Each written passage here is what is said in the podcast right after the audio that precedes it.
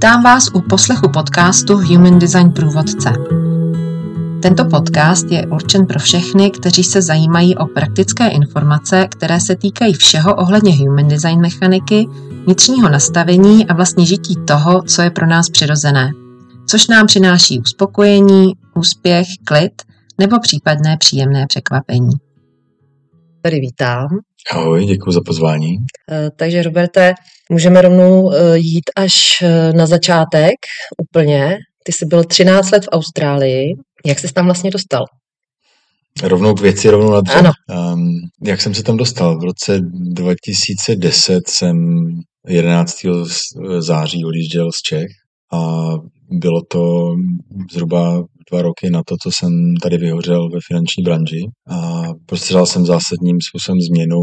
Přišla nabídka do Austrálie, vzal jsem ji a mm, s baťohem a nadšeným srdcem jsem vyrazil do nové země, e, zažít něco nového a trošku se jako očistit z té energie, kterou jsem tady po tom vyhoření zažil.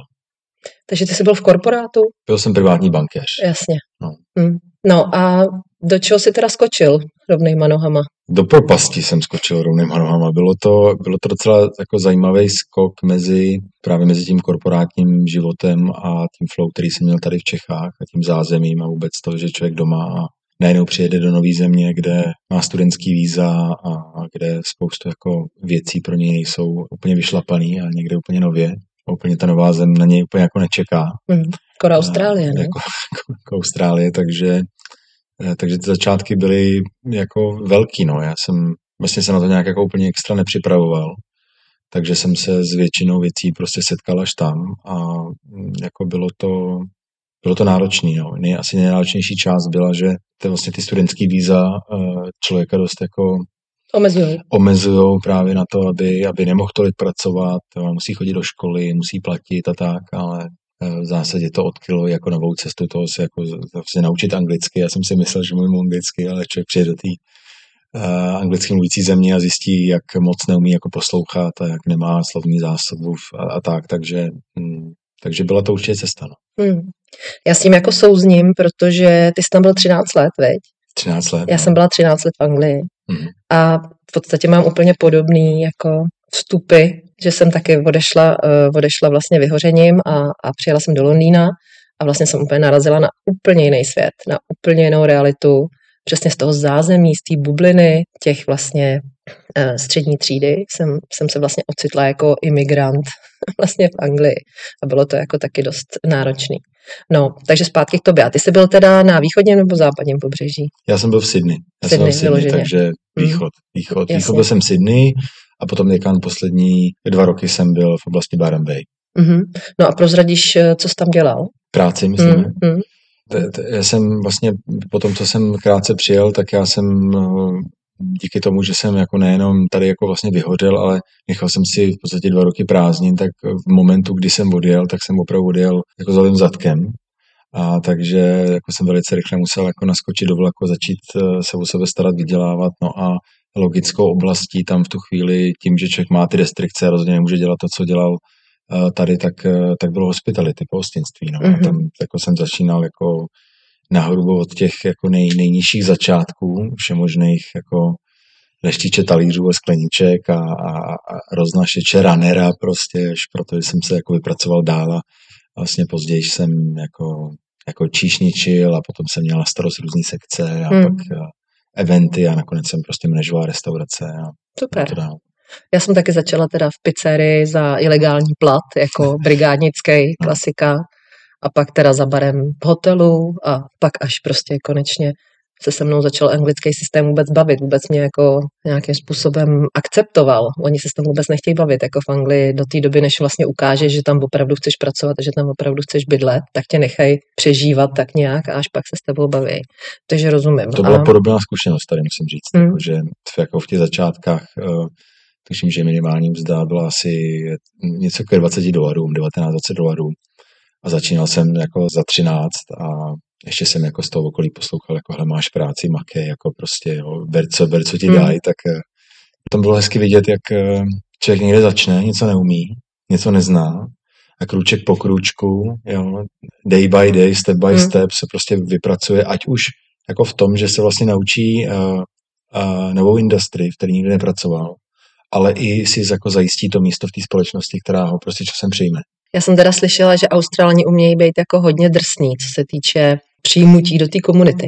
Víš, že oni jako s tebou tak jedou, takový to jako na pohodku, ale když už tě mají opravdu přijmout úplně, možná je to hlavně jako v tom nitrozemí nebo prostě mimo ty města, jo, ale že si to musíš fakt zasloužit, aby tě přijmula vlastně ta komunita. Jako znám několikero příběhů, kde ta doba, kterým, jako kdy se to tam lidem povedlo, se doslyší. Jsou zase zářný příklady, který jako získali rezidenturu prostě po třech, čtyřech letech, kdy tam přijeli jako profesionálové prostě a rovnou dostali místo třeba někde v nějakém zájemním podniku nebo něco, mi to trvalo deset let, takže hmm. rozhodně to nebyla cesta nějak jako extra rychlá, ale tak jak si táta vždycky země dělal srandu, no ty jsi ani nebyl na vojně, vůbec nevíš, jako jak chutná tvrdá kůrka chleba, tak, eh, tak tady, to, tady jsem, pak když jsem ním jako v těch letech s ním mluvil, tak říkám, ale tati vím už, jako jak, jak, jak je to být na vojně, odžil jsem si hmm. to. Přijeď do cizí země a začni od nuly, že jo? No a řekněme, že ten teda survival mode, nebo ten mod na přežití jako nějak teda přešel postupně, ty se začal stoupat po řebříčku a v tu chvíli začíná mít člověk už pocit, že by mohl začít dělat ještě i něco sám pro sebe. Takže v tuhle dobu nějak přišel ten human design nebo třeba i ten tenis, co se říkal, že vlastně trénuješ tenis. Já jsem teďka nedávno o tom psal jednom postu na Facebooku, kde jsem si z Austrálie přivez taky tři pro popelku. Jedna byl focení, druhá jako human design a třetí, uh, třetí tenis. Tak jako začalo to uh, focením. To začalo jako ve velice jako brzký době, to vlastně začalo v podstatě hned. Já jsem vždycky viděl, že mám rád focení, mám rád portréty, takže jako to, jsem, to jsem začal hned na prvním půl roce. Takže to byly portréty, nebyla to ta scenérie australská? Ne, ne, ne. Jako, tak, jako dělal jsem i takové fotky, ale jako mám rád hlavně jako lidi mm-hmm. portréty. A svatby jsem fotil a tak. A, a tak to, jako to vlastně začalo, to byla taková první věc, kterou jsem dělal pro sebe, že ta vlastně ta moje cesta do Austrálie byla s tím, že jak jsem vyhořel v těch financích, tak můj záměr je do Austrálie bylo, že já se vrátím s tím, že najdu něco, co budu milovat dělat. To byl vlastně jako nějaký, nějaký vnitřní volání. Mm-hmm. A fotka mě trfila poprvé, takže to jakoby to, to začalo. A pak byl, pak byl tenis, protože já jsem znovu objevil v sobě tu, ten plamen hrát tenis v Austrálii, že to byl jako můj jako dětský sen.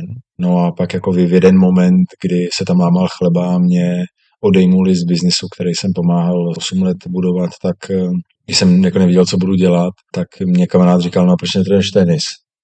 A říkám, no tak vlastně mi to nenapadlo, no tak, tak jsem si a udělal Měl se ho hrát teda. Měl jsem ho hrát na nějaký úrovni.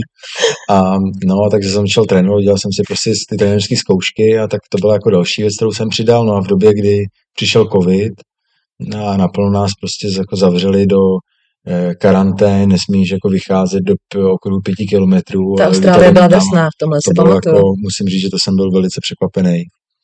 Uh, jako jak moc drsně to jako prosazovali, jak moc jako najdou policejní stát, speciálně v tom, uh, v té části já, New South Wales, kde vlastně spadá Sydney, tak v té době já jsem zažil dost takový jako zásadní propad, že se mi staly takové nepříjemnosti v životě a byl jsem opravdu dole jako asi nejvíc dole, kdy, jako kdy v životě a to bylo moment, kdy mě potkal human design. Mm. A tak jak já jsem jako personality line one, tak já jsem prostě začal studovat, studovat a to bylo jako... Osobnostní linka jedna, překládám. Osobnostní linka jedna, no.